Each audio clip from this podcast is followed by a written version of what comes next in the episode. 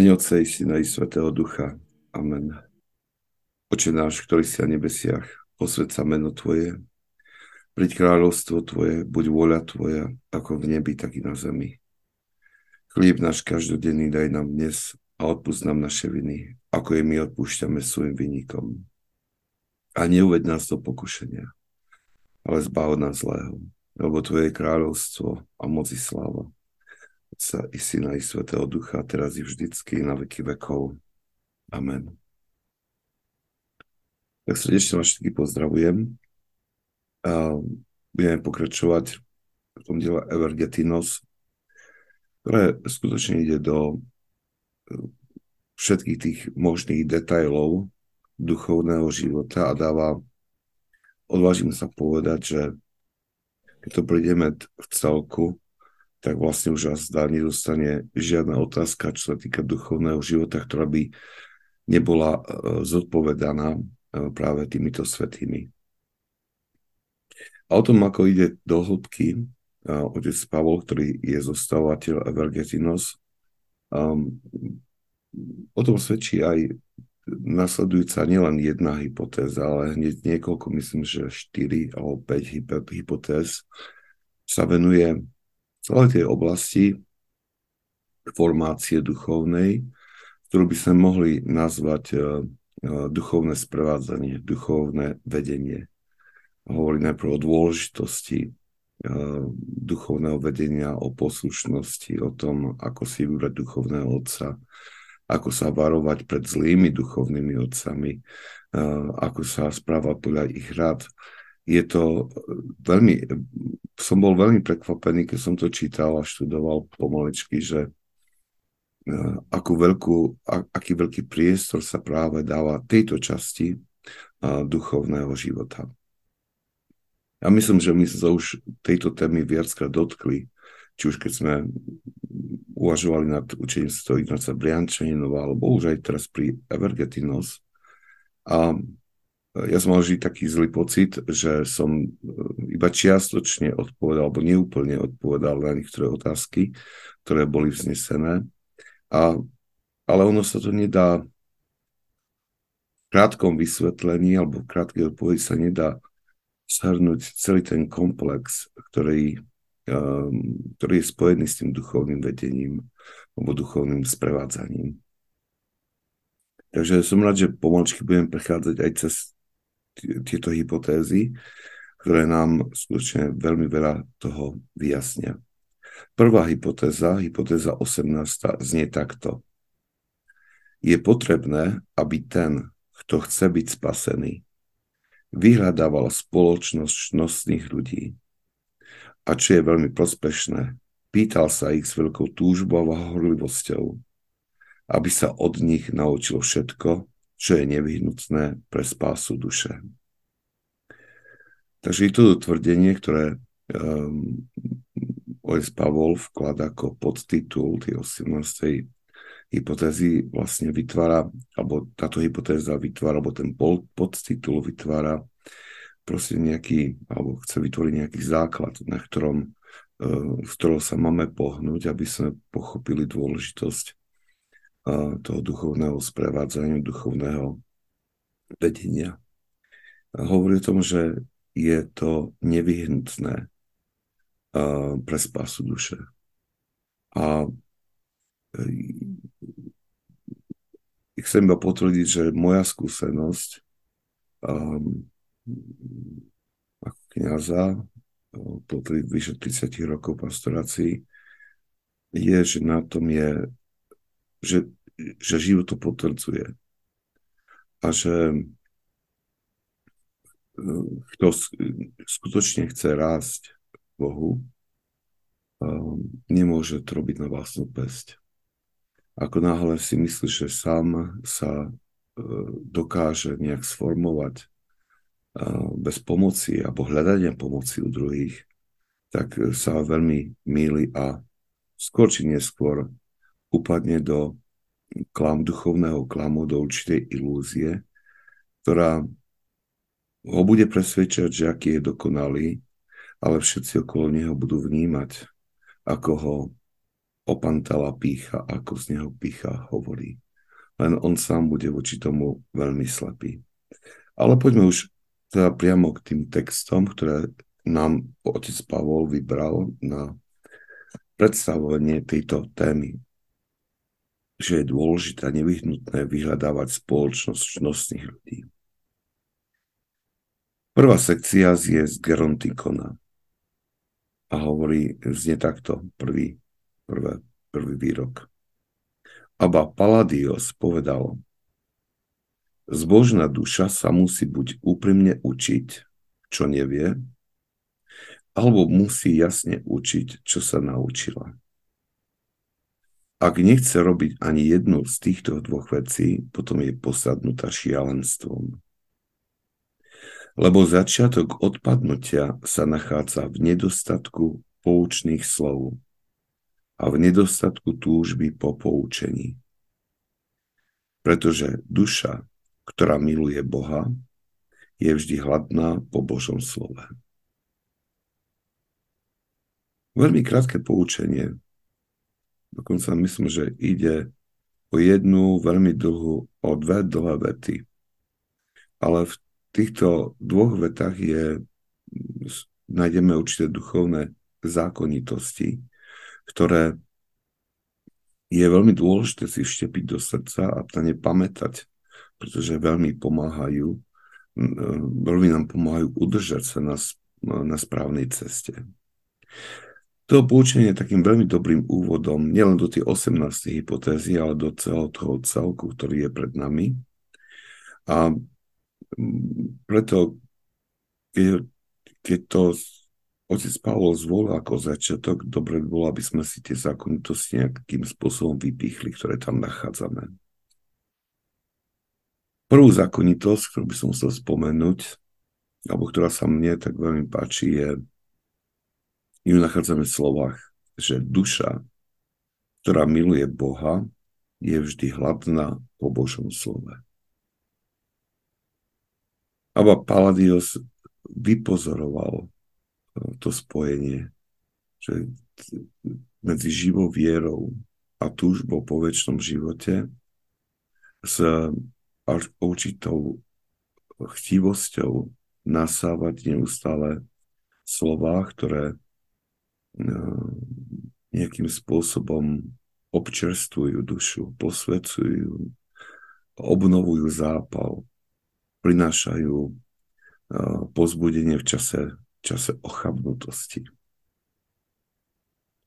Zároveň táto, tá, toto poučenie, ak si ho pamätám, budeme pamätať, tak sa nám stane takým nástrojom na to, aby sme vedeli dobre posúdiť stav nášho duchovného života.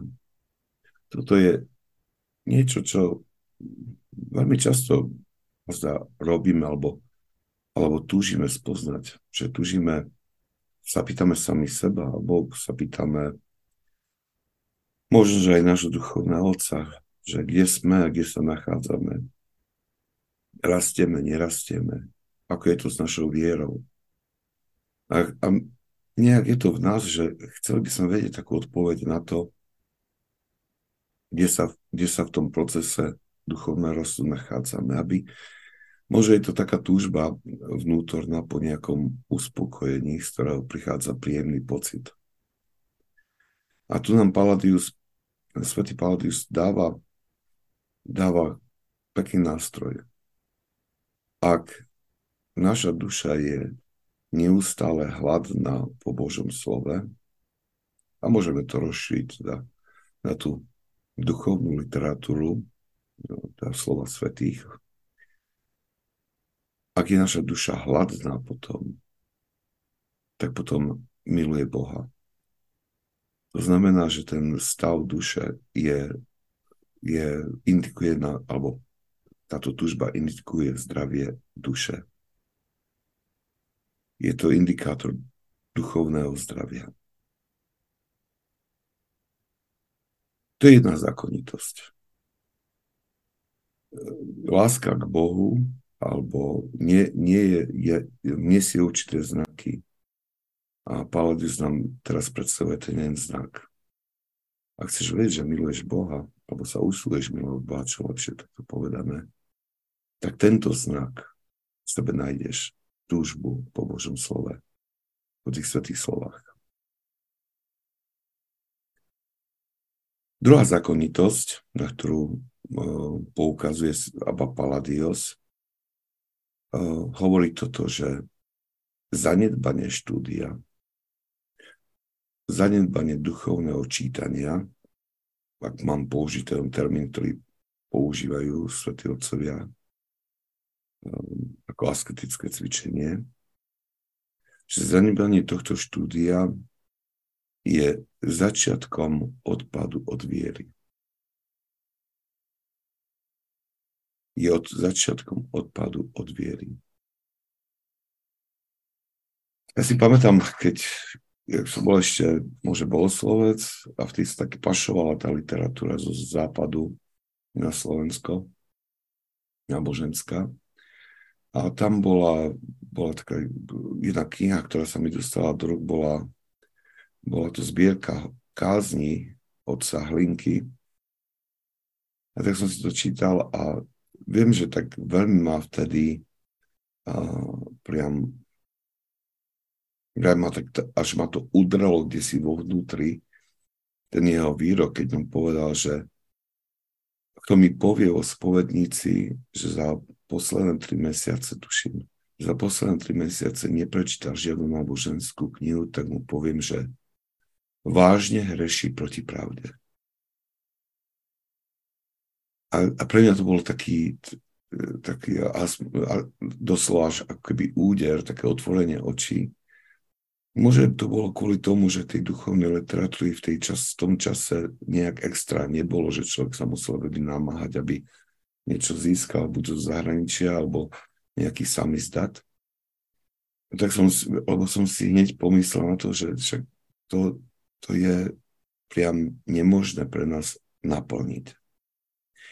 Ale vlastne hovorí to isté, v týchto slovách vyjadril to isté, čo nám hovorí e, Abba Palladius, že to zanedbanie štúdia, zanedbanie duchovného čítania um, vedie k odpadu od viery. A teraz nemôžeme si to tak predstaviť, že ten odpad od viery že je to niečo, že ten človek sa, ktorý, ktorý to zaujíma, to duchovné čítanie, ten človek prestane chodiť do chrámu, alebo sa prestane modliť. Ono, ono tá, for, tá nejaká formálna modlitba tam bude a bude tam aj uh, i navštevovanie chrámu pravidelné, i naplňanie mnohých uh, prikázaní, ktoré, sú, ktoré tak patria k takému, čo má byť teda určitému súboru pravidel, ktoré prinášajú tie znaky pre človeka, že patrí ku kresťanu tak, ako, ako, ako sú to chápané v súčasnej dobe. Ale to ešte neznamená, že aj keď vykonáva tieto kroky alebo tieto znaky, že jeho, živa, že jeho srdce je, je naplnené živou vierou. Tá viera môže byť mŕtva, formálna, farizejská, neaktívna. A myslím si, že toto má Paladiu skôr na mysli, že nemá na mysli ten, aj keď, aj keď to ústi i k takému praktickému odpadu od církvy, od Boha, ale myslím, že predovšetkým ten prvý krok je, a čo je veľmi nebezpečné, to, že človek upadne do toho stavu kedy v ňom nepanuje zápal, nepanuje v ňom túžba po Bohu, že to kresťanstvo je zúžené na, e, na niečo, čo patrí k životu, ale človek preto nehorí. Nie je to ako niečo prvoradé v jeho živote, kedy myšlienka na spásu je príliš vzdialená, človek na ňu ani nepomyslí, kedy človek je zahrnutý alebo venuje sa veciam tohto sveta. A ani netuží po nejakej zmene, že je úplne uspokojený uh, s, s týmto pozemským, pozemským životom. To je dosť veľké varovanie v tomto poučení a poukazuje a vysvetľuje nám aj, prečo keď čítame týchto svetých otcov, týchto učiteľov duchovného života, kedy oni, nechcem povedať, že na každom kroku, ale neopakovane a pre neustále pripomínajú nutnosť duchovného čítania. A dokonca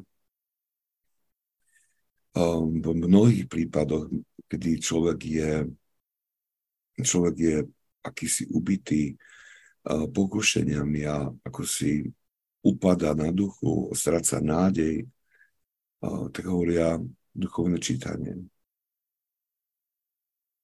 Toto ponúkajú kvôli, keď človek sa nedokáže modliť a hovorí svätý Izak keď, prídeš do, keď sa postavíš pred pána a sa nedokážeš modliť pre množstvo myšlienok, ktoré ťa otravujú, tak v tom okamihu a v ten deň siahni po knihe a rob duchovné čítanie, asketické čítanie, ktoré nahradí modlitbu v ten deň pre teba a on ďalej pokračuje to duchovné čítanie, znovu prebudí ten plameň zápalu v srdci. A ako náhle ten plameň zblkne, človek má zanechať duchovné čítanie a, pokra- a pokračovať v modlitbe. To je znamená, že teraz vymení človek modlitbu na, na mesiac a nahradí duchovným čítaním. To sa má na mysli, svätý Zaksírsky mal na mysli tie momenty, kedy, kedy človek robí tú pravidelnú modlitbu a, a, v rámci svojho modlitbového pravidla a príde ten moment, kedy sa má modliť a sa cíti, že je úplne naplnený niečím iným. Dávajú duchovné čítanie svetí a dávajú ako liek pre tých, ktorí, ktorí sú súžovaní nečistými myšlienkami, čo bolo pre mňa obrovským prekvapením. A mnoho, na mnoho ich iných miestach ho, to na, na duchovné čítanie poukazujú ako na veľmi mocný a silný prostriedok, ktorý dokáže i ochrániť človeka pred pokušením, ale predovšetkým, ktoré ako keby dokázalo srdce znovu naštartovať. Že stáva ako keby duchovné čítanie prostriedkom, kedy um, cez ktorý prichádza ten nový, nový zápal.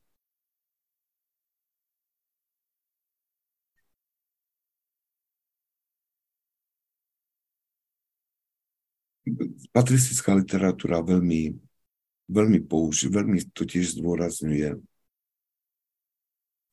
um, vlastne to duchovné čítanie musíme si uvedomiť, že aj to, čo budeme rozprávať v ďalších týchto epizódach, to, kedy tí mladí mnísi prichádzali k starcom, aby sa ich pýtali na rôzne potreby ich duše, na ťažkosti, ktoré prežívajú. My môžeme povedať, alebo aj hovoríme, že tak my nepoznáme, nemáme takýchto starcov súčasnosti, čo je aj veľká pravda. Ale na druhej strane je aj pravdou to, že tí mladí mnisi v tých časoch nemali po ruke žiadnu knihu, ktorá by im oddala odpoveď na ich, na ich otázky. Aj ako hovorí svätý Ignác Brančino, že Božou prozreteľnosťou to bolo nejak spravené, že tieto slova týchto veľkých svetých sa nám zachovali. Ono, ono, je to, ono je to tak, že títo, títo veľkí učiteľia, väčšina z nich nepísala svoje diela. Svetý Izak Sírsky pravdepodobne diktoval svojmu učeníkovi svoje homilie. Takisto svätý Jan Klimak napísal ten rebrík na požiadanie predstavnom monastiera, aby bol mal niečo pre mníchov, ktorí nie sú schopní prísť k svetému Janovi Klimakovi osobne ale ostatné mnohé veci, ktoré a, a veľmi, ako svetý Marek Asketik, svetý Teodor, svetý Maxim, vyznač, on písal, ale sú tam aj veci, ktoré vlastne jeho musím z toho znovu vynechať, to je pravda. Ale dosť na tom, že mnoho tých svetých otcov, oni nič napísali. To ich učeníci si zaznamenali ich slova. A vlastne, aby to poslúžilo ďalšej generácii, ktorá už nebude mať možnosť s tým, ktorým svetým stretnúť.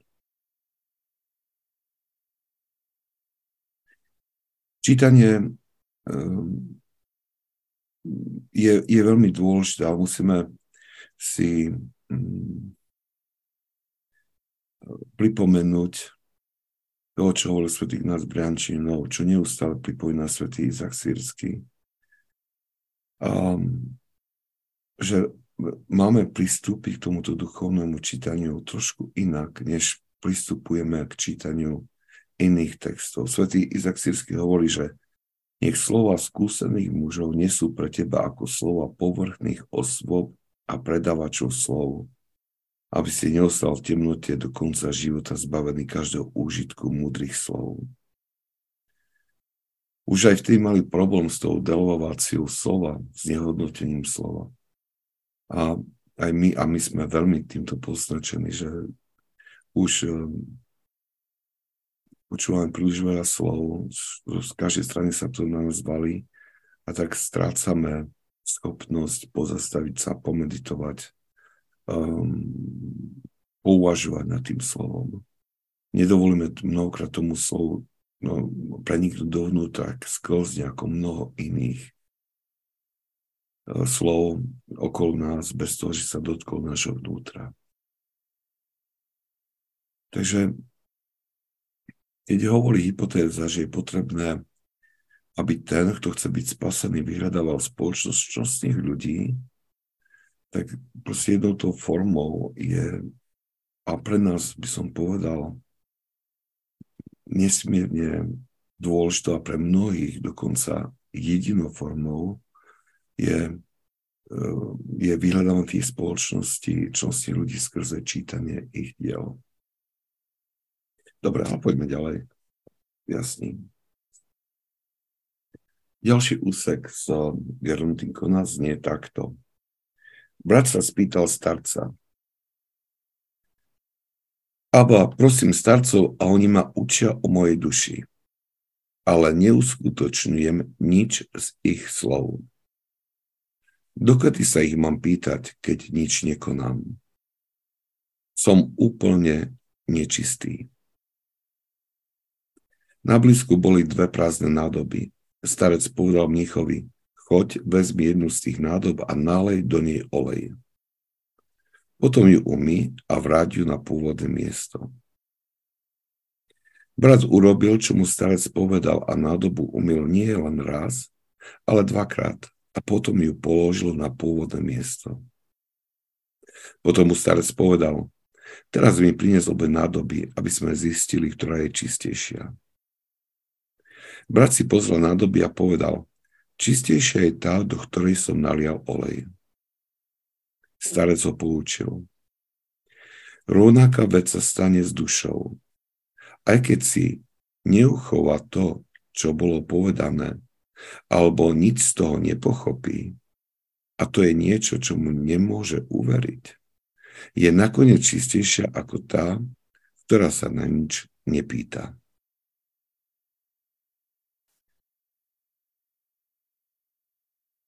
Aj tento výber tohto poučenia z Grantikona naznačuje, že zostávateľ zbierky Evergetinos, otec Pavol, bol veľmi dobrý znalcom ľudských duší. A dobre vedel, že e, pri asketickom čítaní alebo duchovnom čítaní strieť na človeka pokušenie malomyselnosti. Keď vidia tie duchovné výšky, ktorý, ktoré dosiahli tí svetí, a hĺbku poučení, ktoré vložili do svojich slov, e, tak u tých, ktorí sú kde si na začiatku duchovnej cesty, to môže spôsobiť, že sú tým doslova odradení. Mnohokrát človek môže dať bokom veľmi užitočnú knihu, pretože spoznané výzvy, ktoré tam nachádza, číta, sa mu zdajú nedosiahnutelné.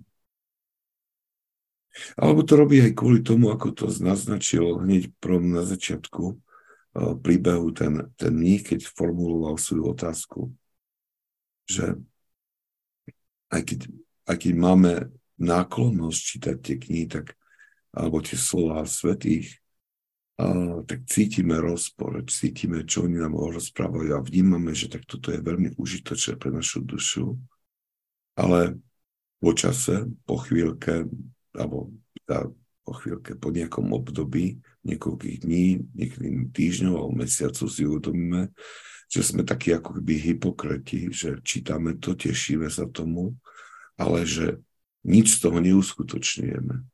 Nič to, z toho nenaplňame a cítime sa hrozne a toto nás e, vedie k tomu, že dávame tu tie knihy bokom, lebo sa nám zdá, že nič z toho nie je pre nás dosiahnutelné. A ten pocit môže byť správny, že, že cítime tento rozdiel medzi tým, čo, medzi stavom, ktorý je v našom vnútri a stavom, ktorý, na ktorý poukazujú ako ideál svätí Otcovia. Ale ten starec to presne, ten, preto, preto ten mních vlastne sa aj pýtal, že či má vôbec sa chodiť tým starcom sa pýtať o radu, keď neuskutočne to, čo mu povedia že ako dlho si má dať, proste si má to skúšať. Hej, lebo je, on je úplne nečistý a nič sa s ním nedeje, neuskutočne, nerastie.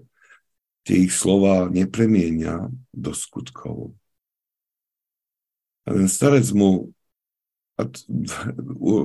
mu dáva urobiť proste niečo praktické, umieť jednu z nádob, Tí si vždy, namiesto toho, že by sa hneď nejak ako si úvodzokách vymačkli a povedali priamo, tak robia takú drámu okolo, okolo tých, tých svojich poučení. Ale možno, že je to kvôli tomu, aby, aby sa to tak lepšie vrilo do, do mysle človeka. A jednoducho zmysel tie aktivity, toho umytia jednej nádoby bol v tom, že aj keď v tej nádobe nezostal žiaden znak po oleji, ktorý bol do tej nádoby vliaty tým, že bola od oleja očistená a ten olej bol doslova odstránený. Umytím nádoba bola čistejšia. Tým sa povedať, že tomu mnichovi, ktorý uh, bol taký bezradný trošku z toho, že nevidel žiaden rast duchovný, chcem mu povedať, že trpezlivosť. Tomu sa niečo deje, niečo sa uskutočňuje aj keď si môžeš mysleť, že si vypočul mnohé tie poučenia tých svetých starcov a sa ti zdá, že sa nič neuskutočnilo, že sa nič neudialo v tebe, tak niečo sa udialo. Aj keď sa nič neuchytilo v tebe, tak aspoň si ostal čistejší. Stal si sa čistejší. A viete, toto je, to je, keď som uvažoval tým textom, tak už som to aj rozprával, ale um, mi to pripomenulo situáciu, keď sme začali s týmito duchovnými alebo formačnými stretnutiami tu farnosti a po niekoľkých týždňoch, alebo po, veľmi krátko po začiatku, uh, je manželský pár ma po stretnutí uh, zastavil a hovorili mi, to sa nedá žiť. To sa jednoducho nedá toto žiť aj to, o čom tu rozprávame, to, to, je, to je nemožné prežiť. A ja som, a oni to nerozprávali ako nejakú takú kritiku. A skôr tam som vnímal v tých ich, tých, tých, tej reakcii, že boli z toho zrození alebo smutní. To, čo, o čom sme sa rozprávali, ak si pamätáte na začiatok Briančinova o tom, čo to znamená nasledovať Krista, čo je tou prvou kapitolou. Oni keď si to začali uvedomovať, že to nasledovanie Krista nie je len nejaká emócia v srdci, ale že je to skutočne usporiadanie života podľa Evanielia, tak takéto usporiadanie života alebo zmena života sa im zdala nepredstaviteľná. Ja sa im, ja sa im nečudujem. Ja som im povedal na to, že že jednoducho majú, že nemajú sa vzdať alebo znechutiť, alebo chodiť. A zopakoval som také poučenie, ktoré som kde si počul, um, ktoré radí asi to, že um, nesmieme nikdy rezignovať, keď sa nám pred, ponúkne nejaká vízia alebo ponúkne pohľad na to, ako duchovný život by mal vyzerať, akým by mal byť. Nemám, nemáme to nikdy rezignovať, že toto ja nikdy nedosiahnem, alebo že je to určené len pre tých, ktorí sú odetí v čiernych robách, teda pre kniazov, mnichov a mníšky. Ale, ale mal by som vždy povedať, tak toto je ten vrchol, ku ktorému kráčam. Môže dnes som ešte dole a nemôžem vidieť ten výhľad, ešte ktorý je z vrchu možné vidieť. Som ešte dole, ale, začínam kráčať. A to poučenie, ktoré sa mi pre mňa osvedčilo osobne a ktoré som ponúkol mnohým a, a priniesol im to uspokojenie, je takéto, že vždy, keď sa stretneme s nejakým, nejakou duchovnou múdrosťou, o nejakým poučením zo svätého písma, z Evanielia, šítania svätých Otcov, ktoré v sebe obsahuje určitý silný impuls, ktorý nás volá tým smerom, tak vždy, aj keď sa nám zdá, že je to nemožné pre nás uskutočniť, máme to prijať, nie, nemáme to odmietnúť, ale máme to prijať ako semienko budúcich vecí a položiť si do srdca hovoriac, dnes nie som schopný to prijať. Ale budem si to starostlivo strážiť, a prosiť Boha o to, aby raz to semeno vo mne mohlo začať rásť. Ak človek ne, tak to urobí, keď, keď nebude reagovať odmietnutím, tak e, to semeno začne nenapadne v nás rásť. A či chceme alebo nechceme, bude, bude pomalčky kličiť a bude pomalčky oplňovať aj mnohé naše rozhodnutia. Jeho prítomnosť nás bude mať vplyv na rozpoloženie nášho srdca, bude mať vplyv na naše rozhodnutia, bude mať vplyv na to, aké túžby sa budú rodiť v našom srdci. A ak človek má túto nádej, ak má túto túžbu a odhodlanie, tak um, Svetý Izak Sírsky ho správa aj to spojení s tým duchovným čítaním, že hovorí, e, že ak človek bude čítať Sveté písmo a Svetých Otcov, aby udržal v sebe túžbu po zdolaní diabolských semien fantázie a udržal, si, udržal pozornosť svojej duše, potom, keď urobí všetky tieto veci, ak prosí Boha vrúcnou modlibou a trpezlivosťou, Boh vypočuje jeho prozbu a otvorí mu svoje dvere ale hlavne kvôli jeho pokore. Pretože tajomstva sú odhalené pokorným.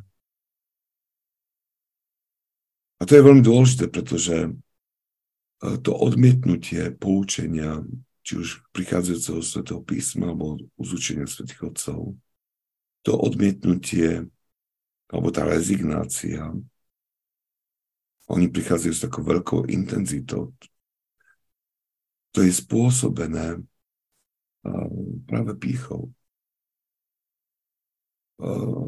Ten, ktorý je naplnený pýchou, odmietne to, čo sa mu ponúka. Lebo ak to príjme, tak to, čo príjme, mu bude neustále pripomínať jeho pády, jeho stá, ešte prítomnú slabosť. Bude mu to pripomínať, že ešte nie je dokonalý, že ešte nezačal výstup na tú horu dokonalosti. A toto pyšný človek nesnesie. Pokorný človek, ktorý pozná seba samého a uvedomuje si svoju slabosť. Ten, tento semeno príjme a bude prosiť Boha o pomoc. A svety nám dávajú to ubezpečenie, ako napríklad, a to nielen svetý Izak Siensky, že ak, ak človek to tak urobí a bude ešte prosiť o pomoc, že Boh mu otvorí svoje dvere.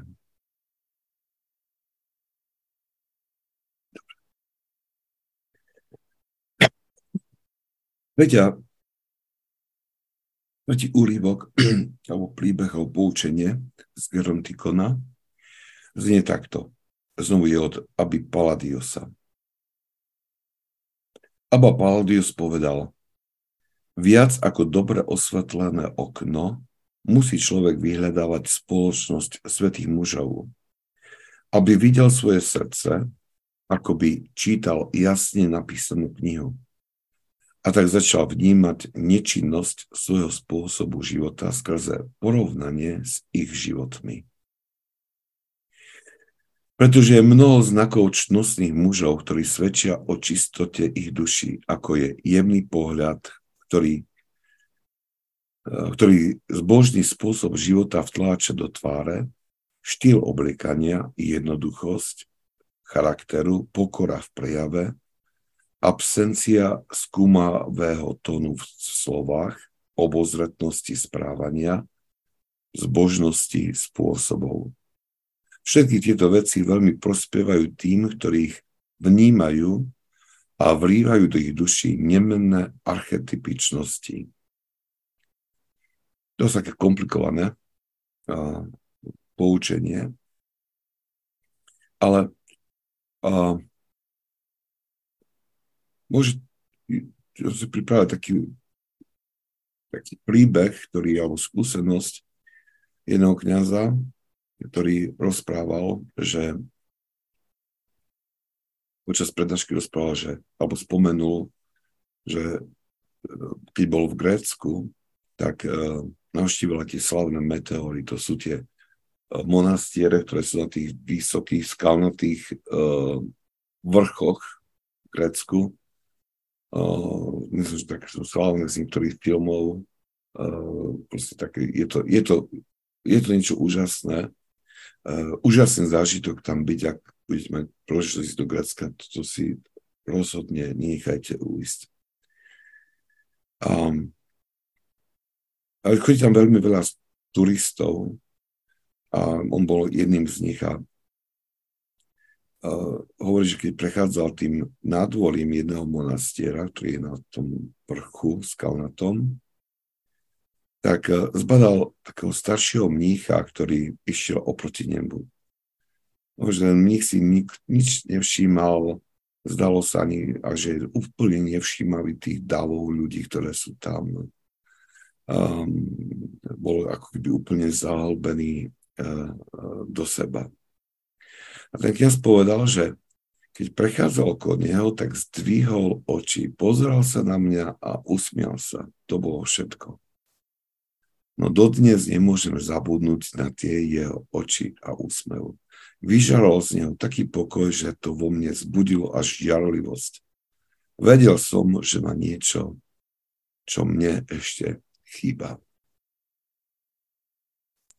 Ja si myslím, že to, čo nám Palladius povedal v tom takom ťažkom, eh, ťažkej formulácii svojho poučenia, je zhrnuté v tomto, v tomto príbehu. Pretože je prirodzené, že vytrvalé úsilie o čnosť, o svetosť um, mení celého človeka. A tá krása duše sa nejakým spôsobom odzrkadľuje aj na črtách, črtách tváre a hlavne na celkom spôsobe správania. Ja si myslím, aj to poučenie, ktoré nám zanechal svätý Palladius, práve vychádza z tejto jeho takej priamej skúsenosti, pretože on e, veľa cestoval a navštívil nízke spoločenstva nielen v Egypte, ale aj Palestíne, Sýrii, Malej Ázii. A všímal si ten nízky spôsob života a všetko a tento spôsob života zaznamenal v tej svojej slavnej knihe, slavnom diele, v ktorom zaznamenal všetky tie podrobnosti o stretnutiach s mnohými mužmi, ktorí vynikali, ktorí vynikali vo svetosti. Už sme mnohokrát počuli tie jednotlivé príbehy, ktoré boli od neho a ktoré nám osvetľovali nejakú in, inú záležitosť alebo oblasť duchovného života a aj budeme sa naďalej s ním stretávať, stretávať počas štúdia Evergetina. Um, myslím, že tá skúsenosť tu tam vnímal, keď vnímal, uh, ako čo z týchto svetých mnichov vyžaruje, tak toto mu dalo ten podnet, aby sformuloval toto poučenie. A týmto poučením nás vyzýva, aby sme aktívne vyhľadávali spoločnosť takých svetých ľudí. Um, tu môžeme, môžeme naraziť na problém, že tak môžeme povedať, že svetý Palladius, tak on navštevoval tým nízke spoločenstvo, stretoval sa s tými svetými otcami, tak pre neho je to jednoduché povedať. Ale čo máme robiť my? A znovu je tu takáto, ja by som povedal, že máme dve možnosti, dve cesty pred sebou, ktoré um, Boh nám dáva. Ale najprv by som chcel sa dotknúť takého dôvodu, prečo nemáme týchto svetých starcov tak po ruke. A ja nechcem na to odpovedať, pretože na to sú múdrejší a svetejší. A túto otázku spýtali jednou mnícha a z Atosu, ktorý dával pre verejnosť prednášku dodám v Chicagu, myslím, že to bolo. A v rámci diskusie po prednáške, tak tam sa jeden prihlásil človeka sa spýtal, že pretože ten mních rozprával o tých veľkých starcov, ktorí nedávno zomreli a ktorí sú ešte tak, si mnohí ešte pamätajú. Tak ten človek na to reagoval a hovorí, no prečo, prečo nám Boh nedáva takýchto veľkých sprievodcov? Však my tu v Amerike to potrebujeme ako sol. Nie jedného, ale tisíc, môže milión. A ten mních povedal, odpovedal jednou vetou. Kde niet učeníkov, tam niet učiteľov. A keď som toto počul, tu jeho odpoveď, kde niet učeníkov, tam niet učiteľov, tak som, až, až ma tak zbrazilo trošku, pretože on, to, on presne poukázal na, na ten problém. Boh nezbudzuje alebo uh, nedarúváva ten dar toho duchovného vedenia, duchovného odcovstva, ktorý má slúžiť pre mnohých. Uh, nezbudzuje tieto, tieto povolania pre nič za nič, on zbudzuje vtedy, keď je na to potreba.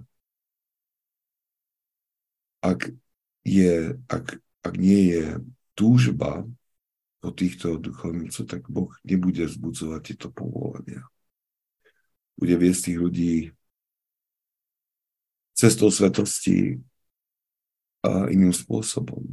Ale zase na druhej strane platí, že ak niekto potrebuje službu, by som povedal, takého duchovného otca a sa na to modlí, tak ak to, to si žartovne povedať, že v takom prípade Pán Boh naplní túto túžbu, aj keby mal priviesť kniaza z Číny. Aj druhého konca sveta. A toto je pravda. Alebo sa stane sám tým sprievodcom toho človeka.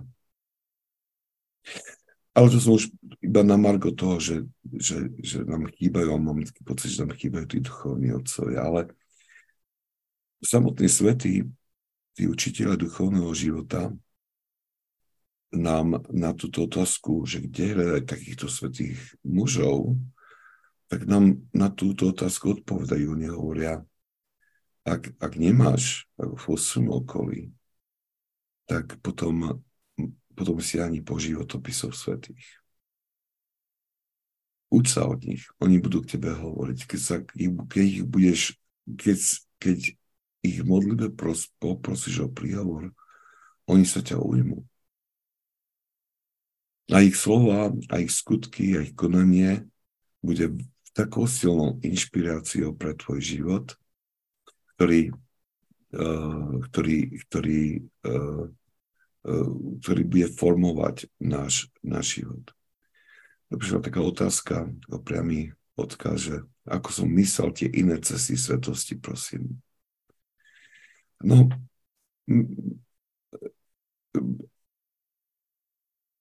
to ten spôsob prežívania duchovného života. Pozrite, napríklad prichádza na um Svetý Serafín Sarovský. On eh, usilovalo o spásu svojej duše v divočine, v tých, tých lesoch, o samote, pustovnickým spôsobom života. A keď dozrel a navôkol boli ľudia, ktorí hľadali duchovného otca, Boh ho viedol k tomu, aby sa stal duchovným otcom pre tisícky a tisícky ľudí. Ale to proste jednoducho on neišiel vonku s tým, že tak tu som ja, Serafín, ja som dozrel a môžem vám dať vedenie, tak príďte ku mne. Hej. Nedal žiadnu reklamu. On to nedal do nových, nerozhlasil to.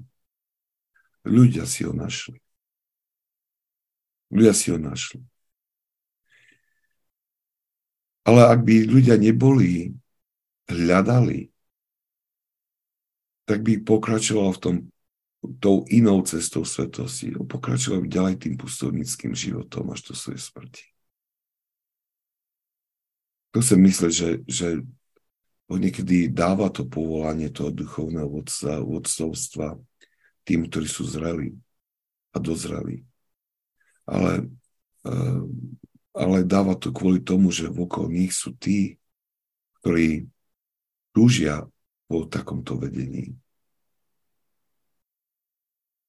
A keď Boh povolal, eh, by som povedal takto, ja to vnímam ako povolanie, že povolal svätého Serafima ako mnohých iných do tejto služby, tak ich povolal, tak to povolal tak, že, že vnúkol tým hľadajúcim, by som povedal, kde majú ísť, kde majú hľadať, koho sa pýtať. A tak sa prirodzene stalo. Tak to je, chcem povedať, že aj bez tohto povolania svätý Serafím by dosiahol svetosť. Ale pretože bola potreba, že bol tam, boli tam stovky a stovky ľudí, ktorí túžili po slove poučenia a vedenia, tak Boh povolal Serafíma, aby vyšiel z lesov, a im poslúžil.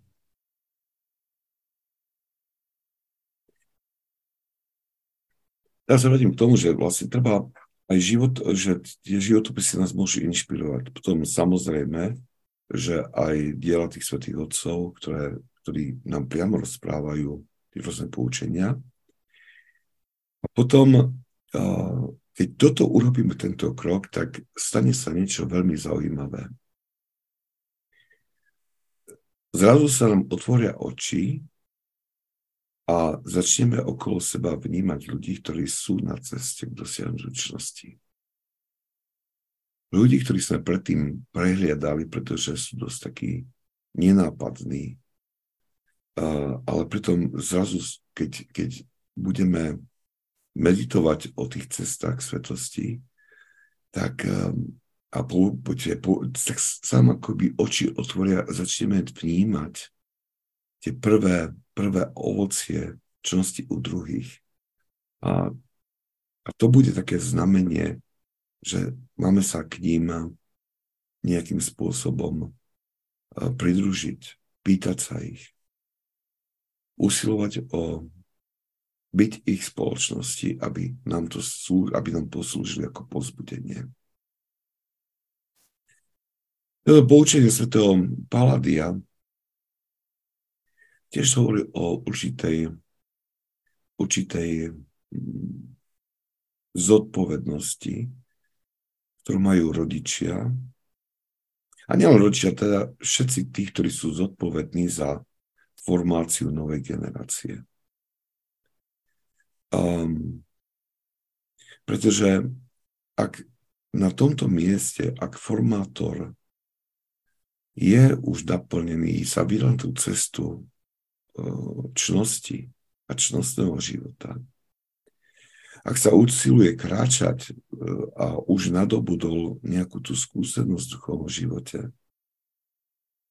tak všetko to, čo spozna duchovnú, tá jeho duchovná skúsenosť sa hlboko vtlačí do jeho duše a nie je možné, aby táto skúsenosť z neho nejakým spôsobom nevyžarovala a neovplyvňovala tých, ktorí sú mu zverení. To je taký, taký výrok od svätého Teofana Zátvorníka, ktorý dáva skutočne takú vysokú latku pre pedagógov, ale tu predtým dal ešte vyššiu pre rodičov, ale pre pedagógov hovorí toto, že vyučujúci by mal prejsť všetkými stupňami kresťanskej dokonalosti, aby bol schopný všimnúť si správanie žiakov a podľa toho konať s trpezlivosťou, pevnosťou a účinnosťou. Malo by ísť o skupinu najčistejších, Bohom vyvolených svetých ľudí. Pretože zo všetkých svetých prác vzdelávanie detí je to najsvetejšou. Keď, keď som toho čítal, prvýkrát od neho, až ma tak až ma tak znovu striasol, že ako, ako veľkú vážnosť dával e, práve tomuto tej formácii detí. Ako veľkú vážnosť dával na, na alebo ako, ako veľmi vyžaduje a dôrazne, že ten, kto učí, ten, ktorý je v tej procese vzdelávania a formácie, ten má byť spomedzi tých najčistejších, Bohom vyvolených svetých ľudí. A viem, že som vtedy tak uvažoval nad tým, že ak by toto bola pravda, ak by to bola pravda o rodičoch, ktorí, ktorým tiež pripomína ich, ich úlohy a pravda o tých, ktorí sú v procese vzdelávania, tak to by bola taká, to by sa zrodila taká úžasná nová generácia ľudí, ktorí ktorí by mali sil, a tá generácia by mala veľmi silný dopad. Niekto píše, že rodičom dala ešte vyššiu, to už ani nejde. Ale ide. Ale to je, on to skutočne tú laťku stáva veľmi vysoko rodičov. Ja som musím priznať, že keď som to čítal, jeho poučenia o ako, ako formovať uh, deti a mládež, tak uh, no, človek musel robiť veľa pokania za tie nedostatky, ktoré človek ako rodič teda vo výchove urobil. Za nedôslednosť a tiež e, bol pocit vďačnosti, že napriek tomu si nechybala Božia pomoc, tá uchránila pred, pred následkami mojej nevedomosti alebo nedostatočného príkladu. Ale tu nejde len o rodičia a, a, a učiteľe, ale myslím, že každý jeden z nás je, by mal, stojí pre takúto vysokú laťkou, lebo či chceme, či nechceme, Už to, že sme uprostred sveta, už to, že sme uprostred sveta, to je my sami môžeme byť veľkými formátormi i bez toho, aby sme to pomysleli. Minul to bol jeden taký mladý muž, má čerstvo ženatý a on tak mi hovoril, že, že proste problém má taký, že dostal mnou prácu a tak a hovorí, že, že vníma to, že sa mu nedali dávať dobré svedectvo, že tak sklže na tých úroveň tých ostatných spolupracovníkov a hovorí, že je to taký na nič. Ja som mu hovoril, že pozri, to je to, že ty sa snažíš ako kresťan dávať dobré svedectvo, dobrý príklad. Hej. Ale hovorím, že takto sa veľmi rýchlo unavíš a, a nemôžeš to mať vždy na mysli. To sa nedá. Nedá sa mať stále mysli, že teraz ja potrebujem dať do príklad. A, a na druhej strane, keď človek na to myslí, tak je napnutý ako struna a je z toho strašne unavený. Ja hovorím, že toto má byť automaticky. Že proste my, my nemáme sa usilovať dávať dobrý príklad. My, naša, my máme tak formovať svoj život, že my prirodzene žijeme takým spôsobom, ako náme takým spôsobom, že ten príklad dávame automaticky bez toho, že by sa nejak usilovali do toho sílili, lebo to bude prirodzenou črtou nášho života. Tak mi hovorí, že oh, nikdy som sa na to takto nepozrel. Ale ono to takto je. To je. Dobre. By sme skončili. Budeme pokračovať ďalej v Gramtikone na budúce, keď sa stretneme. Pár minút zostalo. Chce ešte niekto niečo ohľadne tohto úvodu do, do umenia sprevádzania a počúvania a poslušnosti a duchovného vedenia alebo niečo iné. Nepríjmite požehnanie. Požehnanie pánov, nech je na vás jeho milosť láskou, teraz je vždycky na veky vekov. Amen. Svetý Paladius, pros Boha za nás hriešných. Amen.